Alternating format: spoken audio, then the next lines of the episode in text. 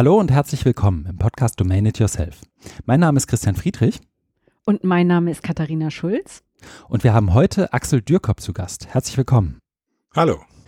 Axel, du arbeitest an der Technischen Uni in Hamburg unter anderem.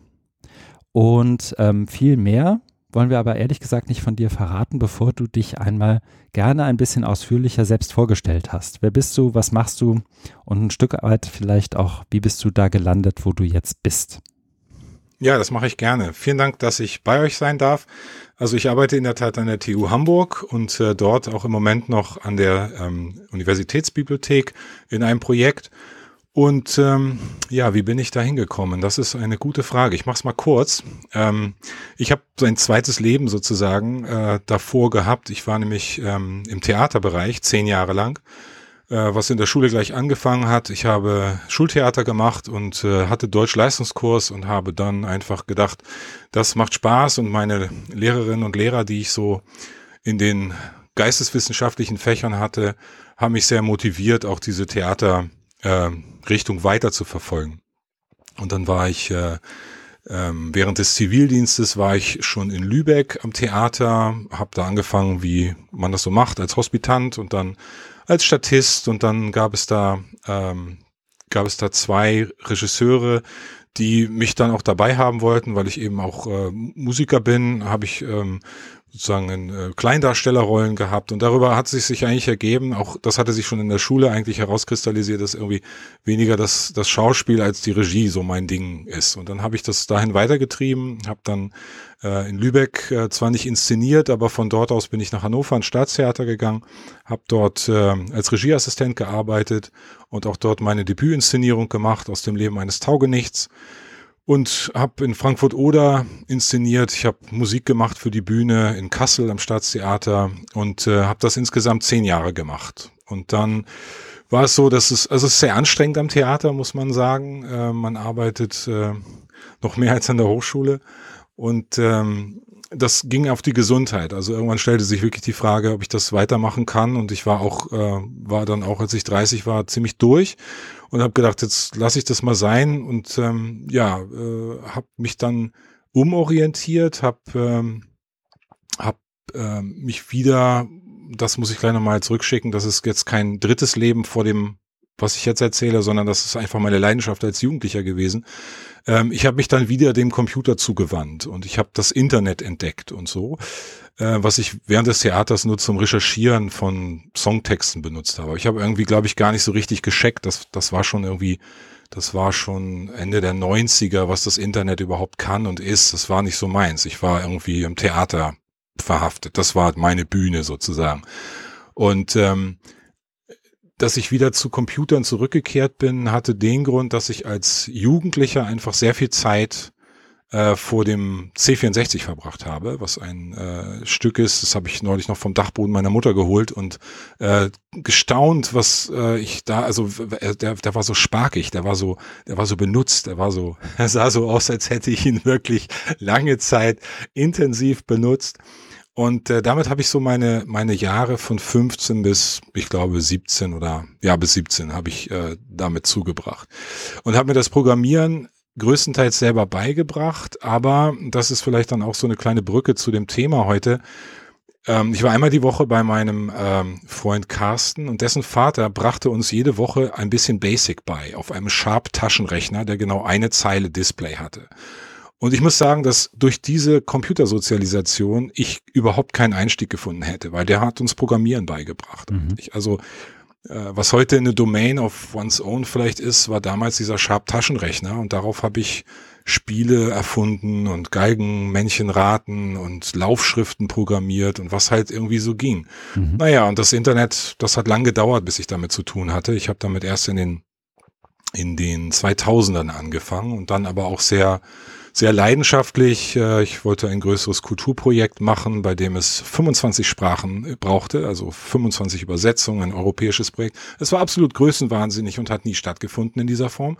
Aber es hat, es hat mich dazu gebracht, HTML und CSS zu lernen, PHP zu lernen und äh, Server, Client-Server-Strukturen zu kapieren. Und das habe ich alles gemacht, indem ich die Bücher von Galileo gefressen habe und das alles ausprobiert habe. Und das hat mir dann am Ende eingebracht, also ich kürze das ein bisschen ab, dass ich dann aus einer freiberuflichen Dozententätigkeit als, als Webdozent sozusagen an die TU empfohlen wurde und da in einem Projekt 2012 gelandet bin. Und seitdem habe ich eben diese, diese, äh, die, diese Leidenschaft für diese, diesen Bereich der Technik, nämlich das Web, weiter betreiben können. Und äh, jetzt, jetzt bin ich da.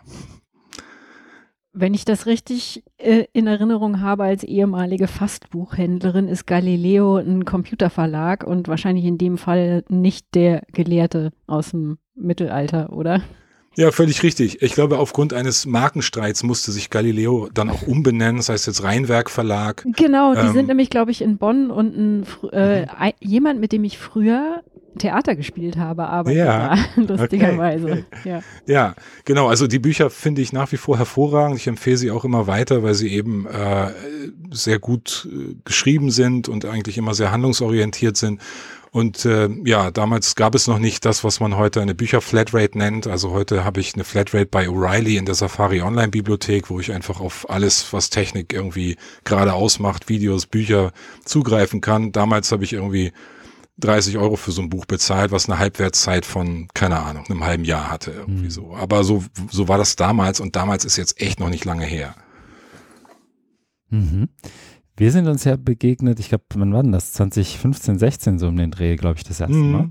Ja. Und dann haben wir auch kurz zusammengearbeitet an der TU. Und mir ist damals aufgefallen, und das könnte jetzt eine Überleitung aus der Hölle werden, mal gucken, was passiert. Mir ist aber damals aufgefallen, dass du erstens ein sehr geduldiger Erklärer von technischen Systemen bist. Ähm, ich glaube, das ist auch was, was äh, viele unterschreiben würden, alle unterschreiben würden, die dich so kennen. Und ähm, wir haben uns überlegt, ob wir sozusagen dieses ähm, Potenzial, das du da mitbringst, nicht vielleicht in diesem Podcast auch ein Stück weit nutzen und ausnutzen wollen. Dein Einverständnis natürlich vorausgesetzt.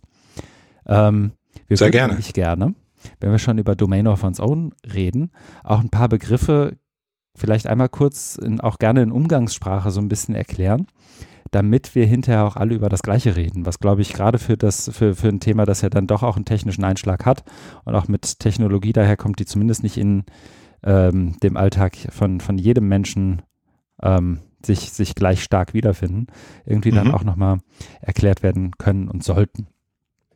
Und ja. dafür haben wir uns sowas wie ein Glossar ausgedacht. Und ich würde vorschlagen, ich fange einfach mal an und wir versuchen mal im Gespräch irgendwie ein paar Begriffe irgendwie hintereinander zu kriegen, wenn du magst. Okay. Das erste ist so ein, so ein Bündel und ich glaube, ich habe mehrere Bündel und ich glaube, die Bündel lassen sich am besten zusammen erklären. Ich habe hier nämlich stehen und ergänze auch gerne die Begriffe. Einerseits Domain, offensichtlich in dem Podcast. Ich habe da aber auch drin stehen URL und Webseite. Ja. Dann noch einen ergänzen oder aussortieren?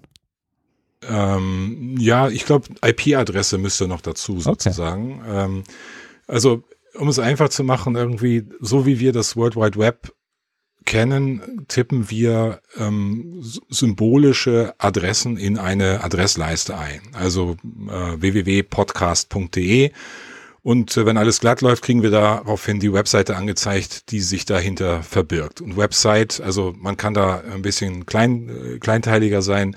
Website ist im Grunde genommen die Webpräsenz im Ganzen und Webseite, wenn man es genau nehmen will, ist dann halt eine Unterseite. So ist, will ich jetzt irgendwie nicht mhm. so bedeutsam ansehen, aber ähm, wenn wir über Domain of One's Own reden, dann reden wir, reden wir nicht zwingend vielleicht von einer Website oder Webseite, weil ja noch gar nicht geklärt ist, was eigentlich jetzt unter dieser Domain veröffentlicht wird. So, also ähm, wenn ich also www.podcast.de eingegeben habe, dann muss es klappen, dass irgendein Server mir das anzeigt, was gespeichert ist hinter dieser Domain.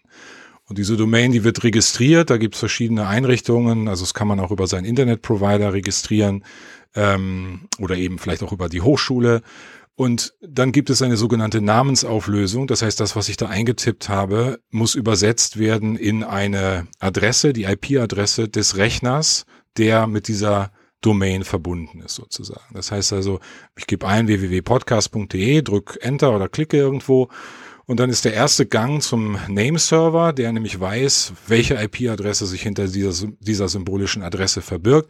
Und er gibt dann eine numerische Adresse raus, nämlich die IP-Adresse. Und dann erst gehe ich von meinem Rechner, der auch so eine IP-Adresse hat, zu dem anderen Rechner mit dieser IP-Adresse, sage, hallo, ich hätte gerne ähm, die Startseite zum Beispiel von www.podcast.de und der Server auf der anderen Seite sagt, klar, habe ich, gebe ich dir. Und dann gibt es eine Antwort zurück an meinen Rechner. Die landet dann am Ende im Browser. Und wenn das alles stattgefunden hat, ist vielleicht nicht mal eine Sekunde rum und ich habe den Inhalt von www.podcast.de. So, und äh, das, was du URL genannt hast, also Uniform Resource Locator, ist im Grunde genommen das, der technische Begriff äh, für eben diesen Zeiger auf einen Ort. Mhm. Ne, also einen, einen einmaligen, denn sonst funktioniert das Konzept nicht, ein einmaliger Zeiger auf einen Ort äh, in, diesem, in diesem System. Also einmalig im Sinne von ein eindeutig. Ja, ja, eindeutig. Das nicht temporär, ja. Ja, ja, genau. Super. Dann hast du gerade schon zwei Begriffe gesagt, die auch in meinem nächsten Bündel stecken, nämlich Internet Provider, Server und ich habe da noch Webspace zusortiert. Hm. Also mh, hm, Webspace ist im Grunde genommen Festplattenplatz, auf den nun alles Mögliche ab, auf dem nun alles Mögliche abgelegt werden kann. Und wir gehen jetzt hier mal selbstverständlich davon aus, dass das Webseiten sind, die im Browser angezeigt werden. Aber wer sich schon mal damit tiefer beschäftigt hat, weiß, man kann natürlich auch einfach Dateien ablegen, zum Beispiel, mhm. die man herunterladen kann oder eben auch Bilder, die äh, einfach äh, irgendwie aufgerufen werden. Da braucht es jetzt nicht unbedingt eine Website als Konstrukt drumherum. Ähm, diesen Webspace, den gibt's, wenn man wenig Mühe haben will, gegen kleines Geld pro Monat in der Regel von einem Internetprovider. Das sind Unternehmen oder eben technische Einrichtungen, die eine schnelle Internetanbindung haben und die einem einfach auf einer Festplatte eines physikalisch existenten Rechners in ihrem Gebäude oder auch irgendwo anders, wo es ihnen gehört, einfach ein, ein Stück zuteilen. Und darauf speichere ich etwas und nach dem Konzept, was wir vorher äh, entfaltet haben, wird das einfach miteinander verbunden. Das heißt also, meine ähm, Domain ist dann gemappt auf diesen Webspace sozusagen. Mhm. Ja, genau. Und das Wort Server hast du noch gefragt. Also ein Server, das war etwas, was ich am Anfang schwer kapiert habe, als ich mit dem Ganzen angefangen habe. Server kann zweierlei sein einmal ein physikalischer Rechner, dem sozusagen der, der dem Zweck gewidmet wurde, zum Beispiel Webseiten bereitzustellen. Es kann aber auch ein Druckserver sein oder ein Fileserver, der nur Dateien ausliefert zum Beispiel. Aber im Unterschied zu diesem physikalischen Gerät gibt es eben auch in den Betriebssystemen, die man darauf verwendet, Dienste, also Server sozusagen, so dass auf einem physikalischen Rechner eben auch unterschiedliche Services laufen können. Also mhm. das sollte man nicht machen, einfach um den, den, also einen dedizierten Server zu haben, ein Gerät zu haben, was einem bestimmten Zweck gewidmet ist und da jetzt nicht noch andere Dienste drauf laufen lassen, obwohl es natürlich geht. Und wenn man das Ganze bei sich zu Hause in der Bude aufbaut, dann hat man in der Regel mehrere Dienste da drauf und geht damit wesentlich freier um. Aber das, der Nachteil ist nach wie vor, vor allen Dingen in Deutschland, dass die Uploadrate sozusagen, also das, was sozusagen aus meiner Wohnung rausgeht ins Internet, viel zu langsam ist, um selber zu Hause Server zu betreiben. Deshalb sind wir eigentlich immer noch genötigt, ähm, Unternehmen dafür zu bezahlen, dass sie einem mit schneller Anbindung 24 Stunden einen solchen Dienst im Netz bereitstellen. Sonst könnte jeder zu Hause eigentlich auch seinen eigenen Server betreiben. Ja, da sind wir dann schnell in der Debatte, ob man wirklich gut Licht durch Kupfer schicken kann. Ne? Ja, genau. ähm, Richtig. Ich habe noch ein Wortbündel und wie gesagt, ergänzt total gerne. Ähm, ich habe zusammengepackt einerseits Datenbank und Content Management System. Ja. Und ich habe da aber auch irgendwie äh, gedacht, vielleicht ist das eine ganz gute Gelegenheit, auch noch den Link bzw. den Hyperlink da unterzubringen. Aber ich lasse mich da auch von dir gerne als jemand, der sowas besser weiß und besser erklärt, als ich es tue, gerne korrigieren. Also der Hyperlink ist ja nun das Killer-Feature vom World Wide Web eigentlich, ne? Weil, weil sozusagen, wenn du eine Webseite hast und Katharina und ich eine haben, dann können wir die äh, so miteinander verlinken über Hyperlinks. Das sind also die Texte, die man klicken kann auf einer Webseite oder auch Bilder oder was auch immer man mit dieser Funktionalität ausstattet, dass der Nutzer, die Nutzerin eine, eine eigene Linearität im Lesefluss oder im Surfen, wie man früher gesagt hat, äh, herstellen kann. Und ähm, der Hyperlink ist also eigentlich der Clou natürlich, weil sich dadurch ähm, domainübergreifend eben äh, Verbindungen ergeben, die ich auch sehr interaktiv mitbestimmen kann. Also ich muss das Buch nicht von vorne nach hinten lesen. Ich kann eine Seite in diesem Buch lesen und eine äh, Seite in einem anderen Buch lesen. Und äh, wenn das für mich Sinn macht, ist das vielleicht ein großartiges Leseerlebnis. So, deshalb ist der Hyperlink vielleicht eher der Website zuzuordnen und ähm, der URL. Mhm. Weil ein Link ist, wenn er ein externer Link ist, immer eine vollständige äh, Angabe, also ein, ein URL. Ähm, das, die, das zweite kann man durchaus zusammendenken. Also ein Content-Management-System und eine Datenbank ist eine mittlerweile vielleicht schon etwas in die Jahre gekommene Architektur für das Bereitstellen von Webseiten, dass nämlich einfach ähm, man gesagt hat oder man sagt, dass Informationen, die auf äh, Webseiten abgebildet werden sollen, am besten in ähm, Datenbanken gespeichert werden, die ein gewisses System anbieten. Also man hat zum Beispiel einen Blog, eine Blog-Webseite und dann ist eine Tabelle in dieser Datenbank eben die Liste aller Posts in diesem Blog. Und wenn man dann wiederum ähm, diese Blogposts Kategorien zuordnen möchte, dann ist eine weitere Tabelle in dieser Datenbank eben die Liste aller Kategorien. So und dadurch lassen sich über also relativ einfache Konzepte Beziehungen zwischen Tabellen herstellen. Und ähm, die Webseite tut jetzt nichts weiter als mit Lesen, Schreiben, Löschen und Anlegen, also mit diesen vier Befehlen diese Datenbank zu, auf dieser Datenbank zu operieren. Das heißt, wenn jemand auf die Seite www.podcast.de kommt, kann es sein, dass die Webseite durch eine Anfrage an der Datenbank ähm, angefordert wird. Das wird aufbereitet zu einer HTML-Seite und die wird zurückgeliefert. Und so sind zum Beispiel wie bei WordPress, was vielen vielleicht bekannt ist, oder auch Typo 3, ein Enterprise Content-Management-System, was in Firmen zum Einsatz kommt, aber auch bei Lernmanagement-Systemen wie Moodle oder Elias oder Canvas immer Datenbanken im Hintergrund dafür zuständig, diese ganzen vielfältigen Informationen zu systematisieren und zu speichern. Alles klar. Glaube ich. Hast du einen Begriff vermisst, den du unbedingt noch erklären würdest, bevor wir über eine Domain of One's Own sprechen? Stellen wir dich hm. natürlich sehr ins Scheinwerferlicht gerade, aber ja, also ich habe ja schon angedeutet, dass ich, dass ich finde, man könnte schon mal drüber reden, wenn wir über Technik und Domain of One's Own äh, sprechen, aber da, dazu kommen wir wahrscheinlich noch, mhm. ob es vielleicht andere Konzepte gibt, mittlerweile oder flankierend oder vielleicht auch ablösend für diesen Content Management System Ansatz mit ähm, so einem Konstrukt und einer Datenbank. Ich glaube, dass das gibt es und darüber kann man sich vielleicht unterhalten, besonders wenn es darum geht, was sollte ich denn heute lernen, wenn ich eine Domain of one's own äh, pflegen will, möglicherweise fürs lebensbegleitende Lernen. Also wie ist die nachhaltig, wie ist die klimafreundlich, äh, eine solche Domain? Das sind Fragen, die kann man auch durchaus stellen und dann entscheidet man vielleicht über alternative Technologien. Ich glaube, an der Stelle würden wir dich gerne bitten, einmal das Konzept Domain of one's own nochmal kurz zu erklären, so wie du es verstehst ähm, weil du auch schon so schön den Erklärbär gemacht hast.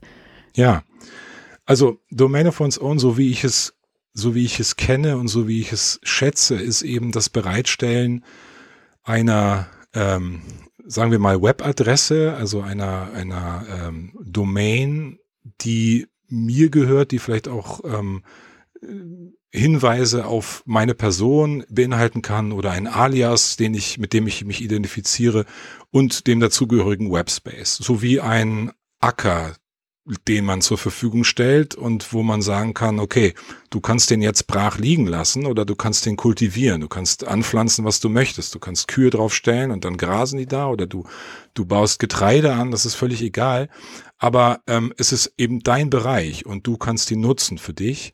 Und so würde ich ihn verstehen, dass man also sagt, ähm, Domain of One's Own ist ja ein Konzept, was aus, aus, der Ho aus dem Hochschulzusammenhang kommt, dass also eine Hochschule Studierenden vom Eintritt an in das Studium einen solchen Acker zur Verfügung stellt und sagt, äh, wir helfen dir gerne. Wenn du von Landwirtschaft keine Ahnung hast, dann äh, zeigen wir dir, wie man äh, im Lauf des Jahres einfach was Gescheites anbaut, wie oft man das wässern muss und wie man erntet.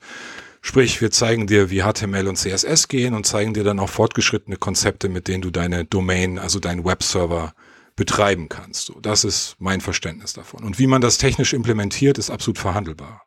Mhm. Wie, wie würdest du es denn technisch äh, implementieren? Also wenn eine Hochschule das eben noch nicht macht, was würdest du sagen, was sie dafür braucht? Also ich glaube, das ist sehr unterschiedlich, aus welcher Hochschule man guckt. Also wenn ich von der Technischen Universität gucke, dann glaube ich, kann man mit Fug und Recht behaupten, dass man eher in informatisch, in informatikaffinere Zusammenhänge gehen sollte, weil man damit einfach eine, also viele Sachen unter die Studierenden bringen kann, die sehr, sehr viel mit ihrem späteren Schaffen als Ingenieurinnen und Ingenieure zum Beispiel zu tun haben.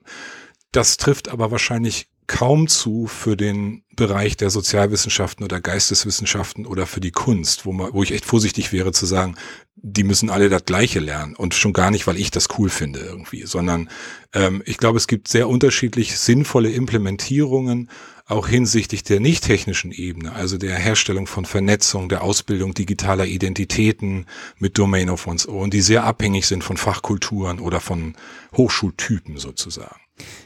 Ich hake da vielleicht mal kurz ein, weil ähm, was du bei der Vorstellung, wie soll ich sagen, in, in einer, in deiner bescheidenen Art, glaube ich, ein Stück weit, ähm, naja, unterschlagen hast, äh, ist ja, dass du dich auch in deiner Dissertation mit dem, dem soziotechnischen System Organisation Hochschule sozusagen befasst, wenn ich das so sehr mhm. verkürzt wiedergebe. Ne? ja, das, das stimmt das eine ist ja dann immer so ein, so ein Stück weit die Art und Weise, wie, wie etwas vielleicht technisch machbar ist. Und das andere ist dann ja aber auch, ähm, wie ich das, was technisch machbar ist, und da spielst du ja jetzt auch ein Stück weit drauf an, wer gibt wann was vor, wer, wer sagt wem wann wie, was jetzt bitte zu lernen sei und was damit zu machen sei. Also wie lässt es sich überhaupt sinnvoll machen, dass so etwas wie Domain of One's Own, jetzt haben wir ja zumindest dank deiner äh, dank der Begriffsklärung ja auch, glaube ich, ein Stück weit eine ganz gute Idee davon, worüber wir da sprechen.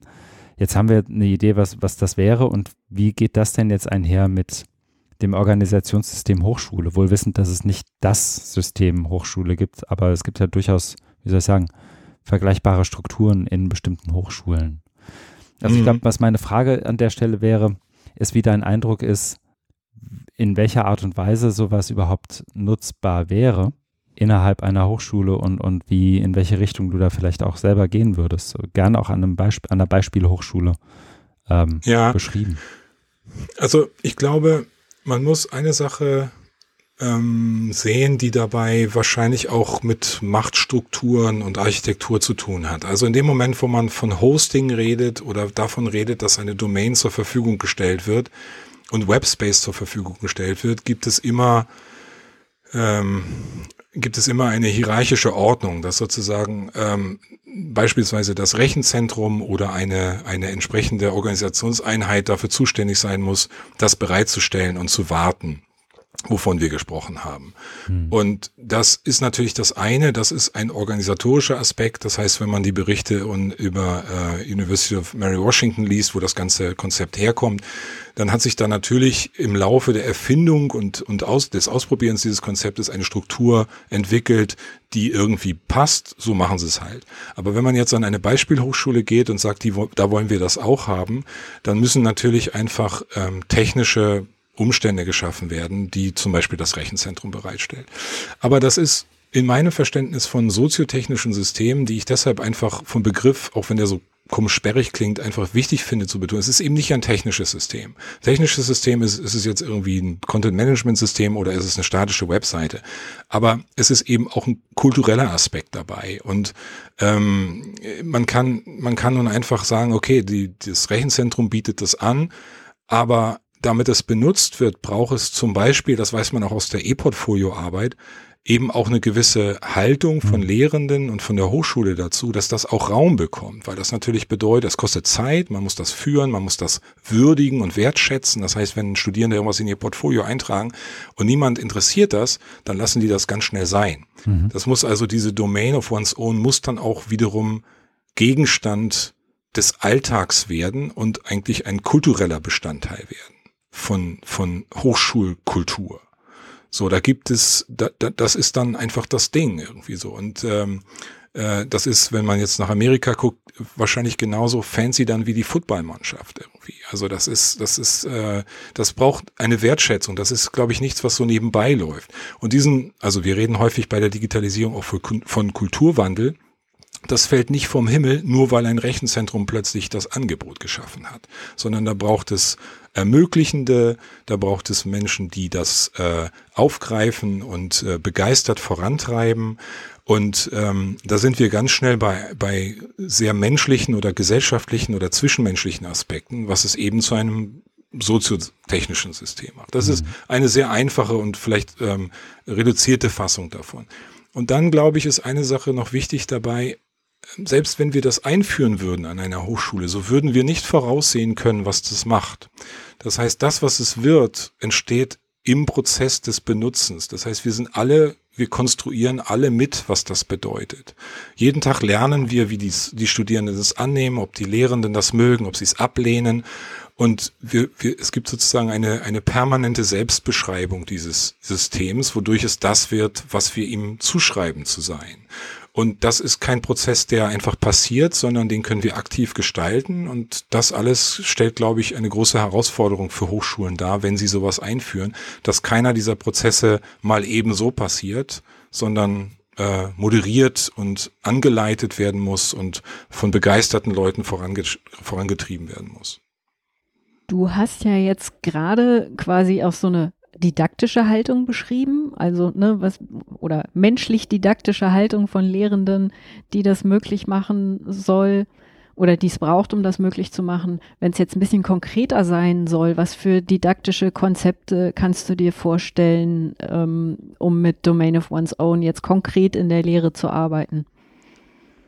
Ja, da habe ich vorher auch drüber nachgedacht. Also ähm, ich glaube, es ist eine große Herausforderung, zum Beispiel studiumsübergreifend, also von Semester zu Semester unter allen lehrenden Kolleginnen und Kollegen es hinzukriegen, diese Domain wirklich zu einem ähm, facettenreichen Gegenstand in der Lehre zu machen. Das ist, glaube ich, eine große Herausforderung, so dass man sagt, äh, aus vom ersten Semester wird etwas weitergetragen ins zweite Semester und so weiter. Und vielleicht ist es dann auch gar nicht mehr die Domain of one's own, weil es schon viel zu sehr ähm, Teil geworden ist von einer äh, von einem hierarchischen Gefälle, was heißt irgendwie so und eure Domain for one's own benutzt ihr heute mal bitte für folgenden Arbeitsauftrag. Hm. Das ist, glaube ich, dann nicht mehr das, worum es eigentlich gehen sollte, sondern es geht eigentlich darum, die Studierenden zu motivieren und eigentlich nach ihrer intrinsischen Motivation zu suchen, autonom, emanzipiert, unabhängig und auch frech und mutig im Internet zu sein und etwas auszuprobieren. Äh, frei nach dem alten Internetspruch, im Internet weiß keiner, dass du ein Hund bist. Ähm, also das Spiel mit Identitäten auch. Ne? Also mhm. jemand anders zu sein in der Domain of one's own, eine andere Rolle zu spielen, wie Tucholsky in der Weltbühne irgendwie. Also das ist einfach, das Spiel mit, äh, mit Identität ist natürlich etwas. Wir gehen bei Domain of one's own eigentlich immer davon aus, dass die reale Person ihre Identität herausbildet. Aber wenn ich vom Theater gucke, denke ich mir, das Internet ist eine großartige Bühne, um mit drei, vier verschiedenen Domains of one's own alles Mögliche zu sein. Und das, dann ist vielleicht auch klar irgendwie, dass das an der TU vielleicht nicht so der Zugriff ist da drauf, aber vielleicht an der Kunsthochschule oder mhm. an der HFMT beispielsweise, also der, der Schule für, äh, für Musik und Theater. Wobei, wir haben nicht geredet, ich weiß es nicht, es fällt mir bloß ein als Beispielhochschule. Das heißt, den Gedanken, sorry. Ja, sag mal, nee, Entschuldigung. Äh, den Gedanken hatte ich aber auch schon. Also ich ähm, arbeite ja momentan vor allem im Bereich Open Access und ähm, die sind, also Kunst- und Musikhochschulen sind, was Open Access zum Beispiel angeht, noch nicht besonders weit, weil für die ähm, Publikationsformen, entweder zum Beispiel in der Fotografie, sind das Fotos oder Videos. Mhm. Ähm, also die veröffentlichen wenig Aufsätze, es sei denn, es ist eben Musikwissenschaft. Ja. Ähm, aber ich dachte eben auch schon, dass so was ähnliches wie Domain of One's Own oder eben, wenn man dann auch in Richtung Publikation geht, dass das eigentlich ähm, Konzepte sein könnten, um da auch Open Science ähm, irgendwie tiefer zu verankern oder eben da Formate zu entwickeln. Deswegen, ihr habt ja auch dieses Projekt ähm, wie heißt es, ähm, modernes Publizieren. Ja. Ähm, wo ich eben auch schon äh, dachte, dass das ein Anknüpfungspunkt eben sein könnte zu, ähm, zu zwischen Domain of One's Own und Open Access. Ja, das freut mich sehr, dass du das so zusammenbringst, weil das würde ich auch denken. Also ähm, Publikationsformen verändern sich ja durchaus und gerade im Open Science Prozess, wo es eigentlich um formative Publikationen geht und eigentlich weniger um summative, das dann sicherlich auch, das schließt sich ja nicht aus, aber sozusagen das Working out loud im, im wissenschaftlichen Forschen ist bei, bei äh, Open Science natürlich im Vordergrund. Und da ist meiner Meinung nach, um sozusagen zu lernen, wie ähm, überhaupt den Mut aufzubringen, was ins Internet rauszuhauen. Ein Blog natürlich schon mal eine schöne Sache. Und ähm, das sehe ich auch, also in meiner Lehre sehe ich das vor allem Technischen als eine der größeren Hürden, nämlich ähm, vor anderen einfach die Hosen runterzulassen und zu sagen, ich schreibe das jetzt mal in eine Öffentlichkeit hinein. So, also man weiß, wie aufgeregt man beim Referat schon mal ist, weil man eben vor der Gruppe präsentiert. Und dann ist da dieses Internet und da stelle ich was rein und das ist Open Access. Das braucht Reifeprozesse bei Lernenden. Das kann man nicht erwarten, dass das von jetzt auf gleich passiert. Ähm, vor allen Dingen, weil das natürlich ähm, noch mit vielen anderen Facetten wie rechtlichen Aspekten und so weiter zu tun hat. Das heißt, ich glaube, das Heranführen an eine offene Wissenschaftskommunikation kann über Bloggen zum Beispiel sehr gut funktionieren. Und da kann es zum Beispiel auch helfen, nicht mit Klarnamen aufzutreten, sondern als Autorenkollektiv, als Autorinnen und Autorenkollektiv. Also zu sagen, okay, ich schütze mich noch so ein bisschen hinter irgendeiner Gruppe, äh, aber wir erkennen uns da wieder, das sind wir und äh, unsere echten Namen sieht man da gar nicht und dann denkt man sich vielleicht im nächsten Schritt, warum eigentlich nicht? Und dann tritt man auf mit seinem eigenen Namen so. Aber also für uns, die wir vielleicht im Internet selbstverständlich unterwegs sind, auf allen sozialen Medien ähm, unterwegs sind, ist, ist das vielleicht selbstverständlich, aber es gibt manche andere, für die sind soziale Medien gar nicht selbstverständlich und die finden es auch ganz komisch, etwas von sich ins Internet zu stellen. So, ähm, so deshalb glaube ich, modernes Publizieren, so wie wir es im Projekt begreifen, ist auf jeden Fall etwas, ähm, was zum Beispiel in der Lehre schon anfangen kann, indem Studierende anfangen zu publizieren, ins Netz zu stellen und zu gucken. Meistens passiert gar nichts Schlimmes, im Gegenteil. Andere sagen, das ist ja toll, vielen Dank. Und dann fühlt man sich motiviert und will das nochmal. Hm. So. Wir haben zum Beispiel Entschuldigung, ganz kurz noch. Wir haben zum Beispiel in dem Projekt ähm, Modernes Publizieren eine schöne Sache erreicht, nämlich ähm, ähm, an der HAW gibt es ein Studierenden-Journal, das heißt API-Magazin. Und das geht so ein bisschen in die Richtung. Also die machen, die bloggen jetzt nicht, aber die schreiben im Rahmen ihres Studiums, schreiben die Journal-Artikel im Ernst. Also nicht nur irgendwie für so hinter verschlossenen Türen, sondern es ist ein richtig äh, professionell aufgesetztes Journal, äh, wo Studierende die Möglichkeit haben, einen echten, realistischen Prozess zu durchleben, wie es heißt, zu schreiben und zu veröffentlichen. Das finde ich toll. Das Projekt hatte ich auch schon gesehen. Ähm, das äh, finde ich auch sehr spannend. Ich finde es auch schön, dass ähm, äh, das Journal ist ja jetzt auch schon ausgezeichnet worden und ähm, ich hoffe, dass wir da auch weiter von hören, weil ich e-, eben auch, ich versuche, was Ähnliches bei uns auch so ein bisschen zu etablieren also wir haben zumindest eine äh, Lehrende, die sehr viel Open Access publiziert und auch eng mit ihren Studierenden zusammenarbeitet und die dazu animiert, eben selber auch schon zu veröffentlichen.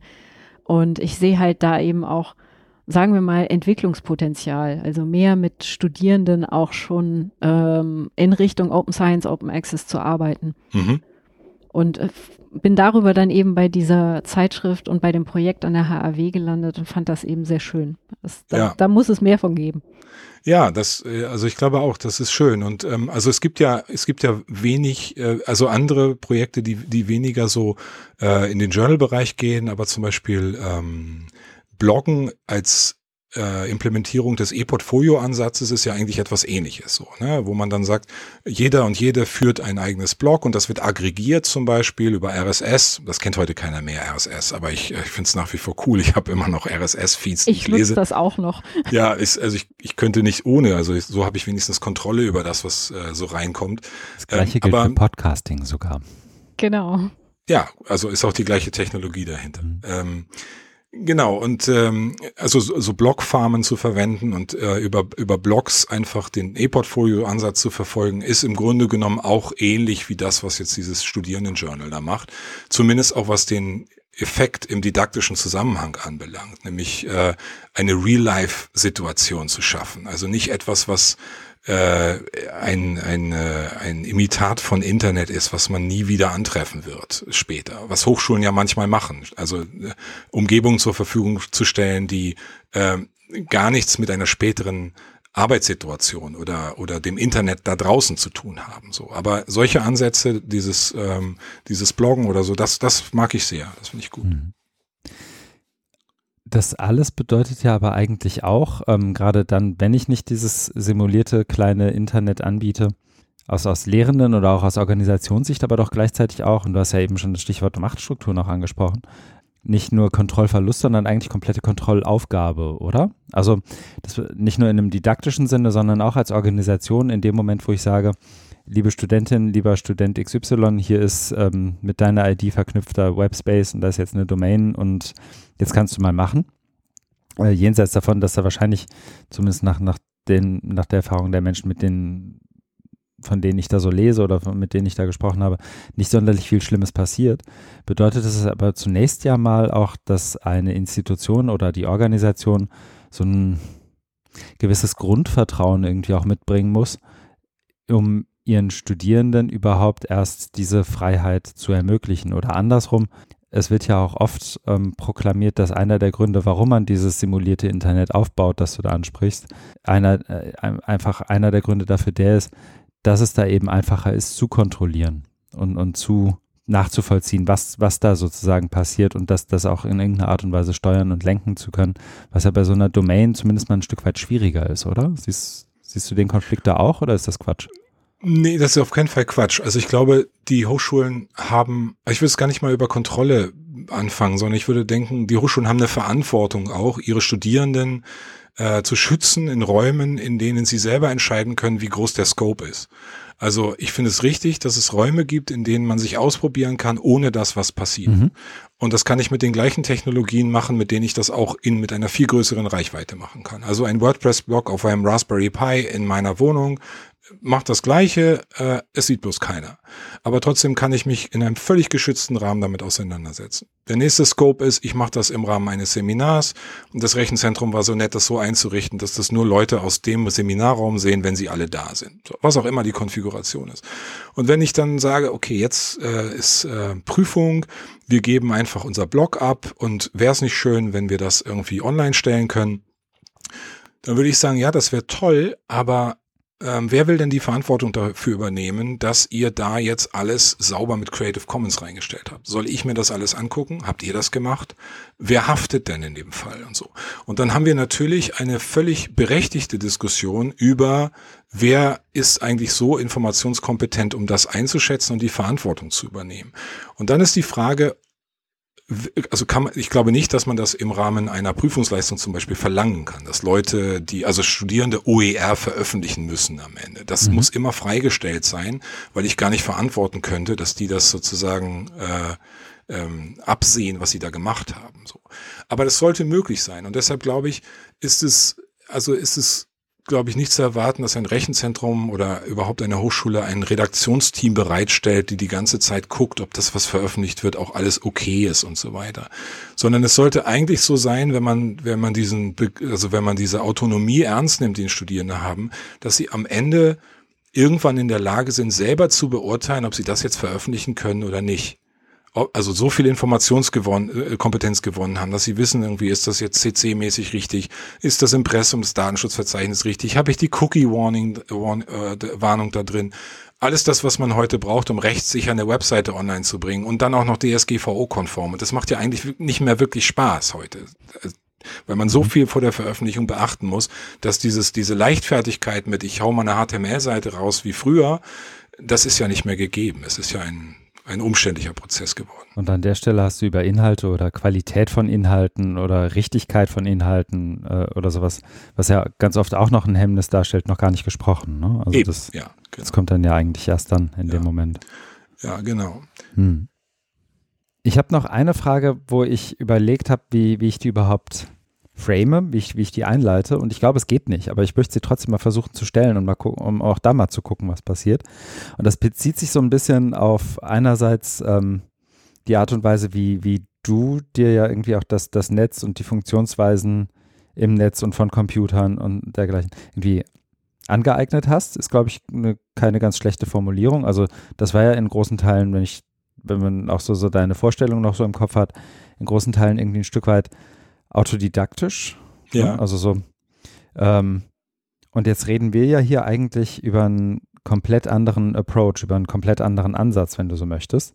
Nämlich wir, wir gehen jetzt einfach davon aus, dass das, was du da gelernt hast und das, was Katharina und ich da irgendwie spannend finden, ähm, vielleicht auch was wäre, was zumindest im Ansatz, ähm, zumindest wenn man so die Vergangenheit betrachtet, auch für Studierende irgendwie interessant wäre und Ja. möchten das jetzt, wenn du so willst, institutionalisieren, indem wir sagen, eine Domain of one's own könnte doch auch mal ein Projekt sein für institutionell gedachtes Lernen, sprich Lernen, das in einer Organisation irgendwie organisiert wird und Ja. Studierenden irgendwie bereitgestellt wird, wenn du so willst, um, um sich das wiederum aus dieser Organisation heraus anzueignen. Und ich weiß gar nicht, wo ich da hadere. Ich, ich glaube, ich persönlich hadere so ein bisschen an der Stelle, dass ja ganz oft auch dieses autodidaktische Lernen, um es mal provokant zu sagen, auch ein bisschen sehr romantisiert wird fast schon. Ne? Also der, der, der alte Mythos des, des, des Hackers, der sein Informatikstudium abgebrochen hat, der lebt ja. Also so, das, das ist ja, gehört ja immer noch, glaube ich, so ein bisschen zum guten Ton in der Vorstellung. Ähm, eben weil man mit der Institution nicht klarkam und das macht einen dann irgendwie, das erhe damit erhebt man sich auch ein bisschen über die Institution, weil man Autodidakt ist. Glaubst du, da ist ein Konflikt, der einer Auflösung bedarf oder ist das einfach mein Eindruck und ähm, mehr nicht?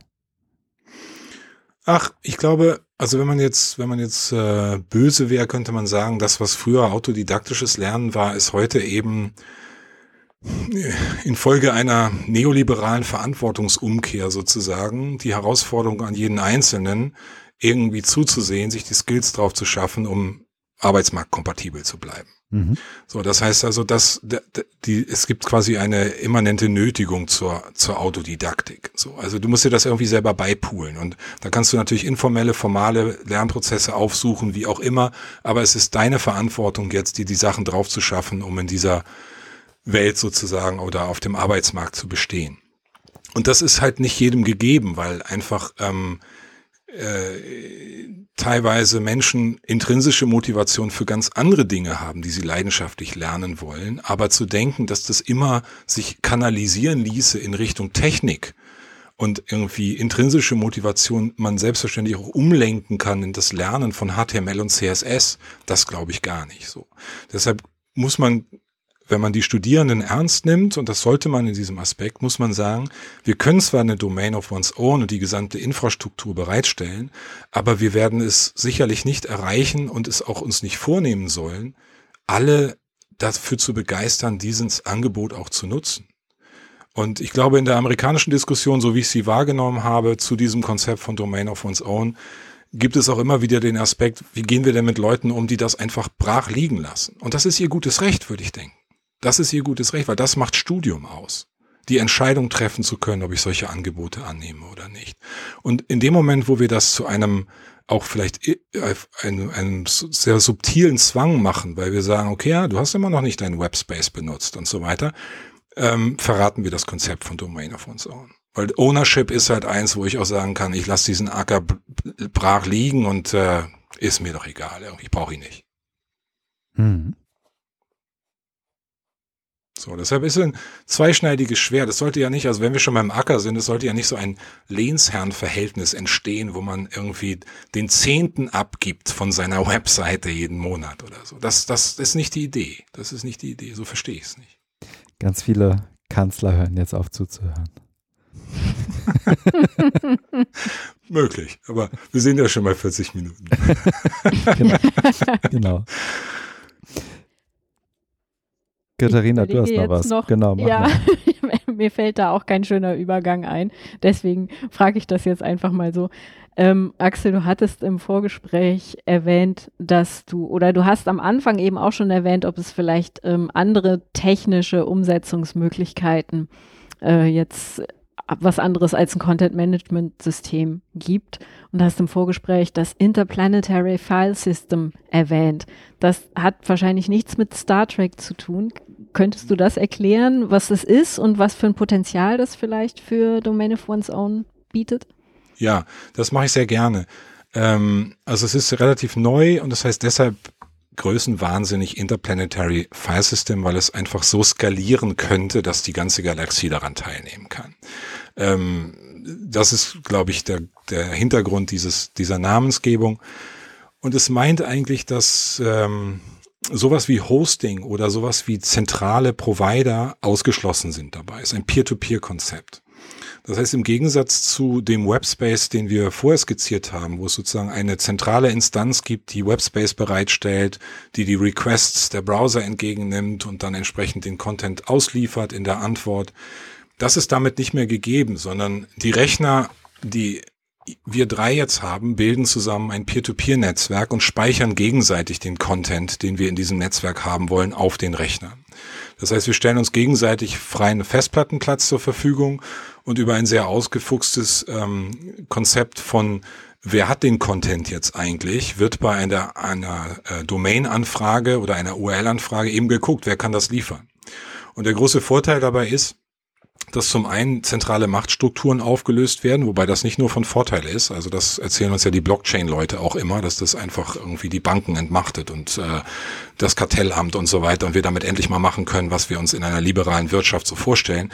Ähm, das funktioniert teilweise, aber das hat eben auch Kehrseiten. Ähm, und das möchte ich auch, ich möchte jetzt gar nicht dafür plädieren, dass wir überhaupt keine zentralen Hosting-Angebote mehr brauchen. Aber es ist trotzdem eine Sache, die, glaube ich, vom konzeptionellen Ansatz des Ownership nochmal auf den Punkt bringt. Weil wenn ich sozusagen meinen eigenen Rechner und den Rechner aller, die ich gar nicht kennen muss, als Speicherort benutzen kann, dann ist eine Abhängigkeit weniger da, nämlich die zu einem zentralen Anbieter. Das heißt, das Ownership geht noch ein, eine Stufe weiter und ich und niemand anders kontrolliert diese Webseiten. Und die sind, dieses Konzept ist schon zurückzuführen auf Bewegungen äh, bei, bei der Neugestaltung der Web, äh, der Internetarchitektur, die man auf Snowden zurückführen kann, wo man gemerkt hat, okay, es ist relativ viel Überwachung im Spiel. Webseiten werden vom Netz genommen, äh, politische Wahlen werden beeinflusst. Wir wollen da raus. Wir wollen nicht mehr, dass Seiten abgeschaltet werden können. Zum anderen sieht man das Erstarken großer Player im Internet, die eigentlich die Agenda vorgeben und auch das da gibt es viele Leute, die sagen, das ist nicht das Internet, was wir mal wollten. So, das ist also unterschiedlich motiviert, warum das entsteht. Aber man sieht in der technologischen Richtung sieht man das Erstarken dezentraler Strukturen. Auch im Bereich von Social Media gibt es zig Ansätze mittlerweile, die einfach einen zentralen Anbieter, wie es Facebook sind oder Twitter und so weiter, ausgeschaltet sehen wollen. Die sagen, wir wollen das sozusagen nur peer-to-peer -peer regeln. Das ist auch nicht unbedingt besser, aber es ist ein Ausdruck von einem Verständnis von Internet, was viele Leute mittlerweile begeistert. Und das finde ich sehr spannend, wenn man sagt, ähm, ich mache das gleiche wie vorher. Ich erstelle Webseiten, auf der ich meine persönliche Identität ausbilde und mache das mit Studierenden. Aber das laden wir dann nicht hoch auf den Server äh, des Rechenzentrums, sondern wir stellen das in dieses interplanetarische Dateisystem und das ist dann sozusagen geteilt unter allen, die die Peers sind. Und das ist ein neuer, neuer Ansatz, das Internet zu denken, ohne zentrale Einrichtungen. Ähm, und ähm, nun ist dieses Domain Name System dabei etwas komplizierter. Also wer stellt eigentlich die symbolischen, die, die Domains, wer stellt die zur Verfügung? Aber es geht auch das so. Und man sieht viele Menschen daran rumlaborieren, diese Architektur performant und zuverlässig zu machen, damit es eben nicht mehr passieren kann, dass, Inter dass Content aus dem Internet verschwindet. So, was ja immer wieder passiert. Tote Links oder Versionen sind weg. Das äh, großartige Internet-Archive macht sich die Mühe, das Internet runterzuladen, äh, damit die Sachen nicht verloren gehen. Und das soll eigentlich nicht mehr sein. Es geht um das Persistent Web und das leistet zum Beispiel das Interplanetary File System, was eigentlich ein super politi polit äh, politikwissenschaftlicher Diskurs ist, den man darüber führen mhm. könnte. Also wie, wie ist Macht im Internet aufgebaut? Welche unterschiedlichen Architekturen gibt es? Und ähm, vielleicht ist eine Domain of One's Own aus dem Bereich der Politikwissenschaft dann wieder ein ganz anderes Konstrukt, nämlich eher eins, was auf Architektur abzielt und gar nicht mal so sehr auf Inhalt. Wer weiß. Und ähm, aber auch, jetzt mal. Ja. Sag du, los. Ähm, rein technisch gefragt, ähm, also es werden ja dann die Daten im Prinzip, zumindest temporär, auf meinem privaten Rechner gespeichert. Mhm. Der hat ja im Zweifelsfall keine besonders lange ähm, Lebenszeit. Mhm. Wie wird denn dann sichergestellt, dass es äh, persistent wird? Also ist es dann immer nur während der Anfrage auf meinem Rechner gespeichert und äh, bounce die ganze Zeit hin und her? Oder wie funktioniert das? Eine Möglichkeit. Es gibt aber auch die Möglichkeit, natürlich Rechner ins Netz zu hängen. Also das, was heute der mhm. klassische Server ist, der auch 24 Hours online ist, äh, auch einen solchen Rechner ins Netz zu stellen. Oder auch einfach ähm, Server aufzustellen, äh, mehrere redundant aufzustellen und die dafür zu benutzen, dass diese, dass diese Inhalte äh, dupliziert werden und gespeichert werden. Denn einen großen Vorteil, also wenn man nur an eine Lehrveranstaltung denkt äh, oder an den Morgen in einer Schule denkt, wo um 8 Uhr alle das LMS aufmachen und das erstmal in die Knie geht, weil alle gleichzeitig die URL der Startseite ge äh, getroffen haben, ähm, dafür ist das Internet eigentlich nicht gedacht. Also das Beispiel, was das Internet ähm, äh, Interplanetary Dateisystem immer bringt, ist, wenn alle Leute in einer Straße die gleiche Serie gucken bei äh, irgendeinem Streaming-Anbieter ähm, dann wird die immer über den Atlantik runtergeladen. Obwohl sie längst schon bei dem ersten in der Straße angekommen ist. Es wäre viel schlauer, wenn die anderen drei in der Straße sich die, die Episode jetzt aus der Straße holen und man den Backbone über den Atlantik entlastet, so. Und das sind einfach so Ansätze, wo man sagt, das ist natürlich auch energiesparend. Das heißt, wir, wir sind eigentlich auch an dem Punkt, wo wir darüber nachdenken müssen, äh, wie energieverbrauchend sind eigentlich unsere Technologien. Und so ein Content-Management-System mit Datenbank ähm, generiert halt, also es cached auch natürlich, damit es schneller ist, aber eigentlich ähm, erzeugt es unnötig bei jeder Anfrage ähm, irgendeine Rechenleistung, um diese Seite individuell für die Leute zu generieren. Wie gesagt, es wird auch gecached, um das zu sparen, aber das fand bisher immer vor dem Hintergrund von Geschwindigkeit und Performance statt und nicht vor dem Hintergrund von Energiesparen. Weshalb man sagen kann, statische Webseiten, die natürlich für Domain of One's Own völlig ausreichen würden, weil man gar nicht fancy Stuff machen muss unbedingt, wären vielleicht auch ein Aspekt, den man jetzt im Rahmen der Klimakrise nochmal stark machen könnte und sagen könnte, Leute, macht mal ohne Datenbank. Es geht gar nicht darum, dass ihr jetzt irgendwie alle Features hättet, die ihr aber gar nicht benutzt, sondern es geht vielleicht darum, einfach eine schlanke HTML-Seite auszuliefern und lieber zu gucken, was steht da drauf? Wer wollt ihr sein? So. Und das sind so Überlegungen, die ich versuche einfach ähm, auch mit meinen Studierenden ähm, zu, zu überlegen, also wie, wie müssen eigentlich Web-Technologien heute gescheit gewählt werden, um auch äh, den entsprechenden Zwecken gerecht zu werden. So, WordPress, WordPress hat einen, einen, einen Anteil von 30 Prozent an Webseiten. Das ist immens. Damit sind sie natürlich auch ein super Ziel für Hackerangriffe und jeder, der eine WordPress-Seite äh, gestern nicht abgedatet hat, muss damit rechnen, dass er heute angegriffen wird. So, das heißt, das ist eine Lebensaufgabe eine WordPress-Seite zu pflegen. Bei einer statischen Webseite habe ich den Aufwand nicht. Die kann ich auch nach einem Monat so liegen lassen. Wenn niemand den Server platt macht, liegt die da Ewigkeiten und muss nicht mal geupdatet werden. Das hat Vorteile für digitale Nachhaltigkeit, für, für Klimaaspekte. Und es macht auch deutlich, genau wie der, ähm, wie, wie der Ansatz zum Interplanetary File System, sind es irgendwie ganz schöne Beispiele auch, um zu zeigen, dass das, was man da eben macht, eben nicht nur Technologie oder nur organisationsgetrieben ist, sondern dass es da dann eben nochmal größere, äh, um mal in der Lingo zu bleiben, soziotechnische Systeme gibt, die dann eben auch da irgendwie mit reinspielen ähm, mhm. und dass Neutralität, die an vielen Stellen ja vorgegaukelt wird oder zumindest proklamiert wird, denn ja so auch nie existiert in, in mhm. vielerlei Hinsicht. Ne? Mhm. Schon spannend.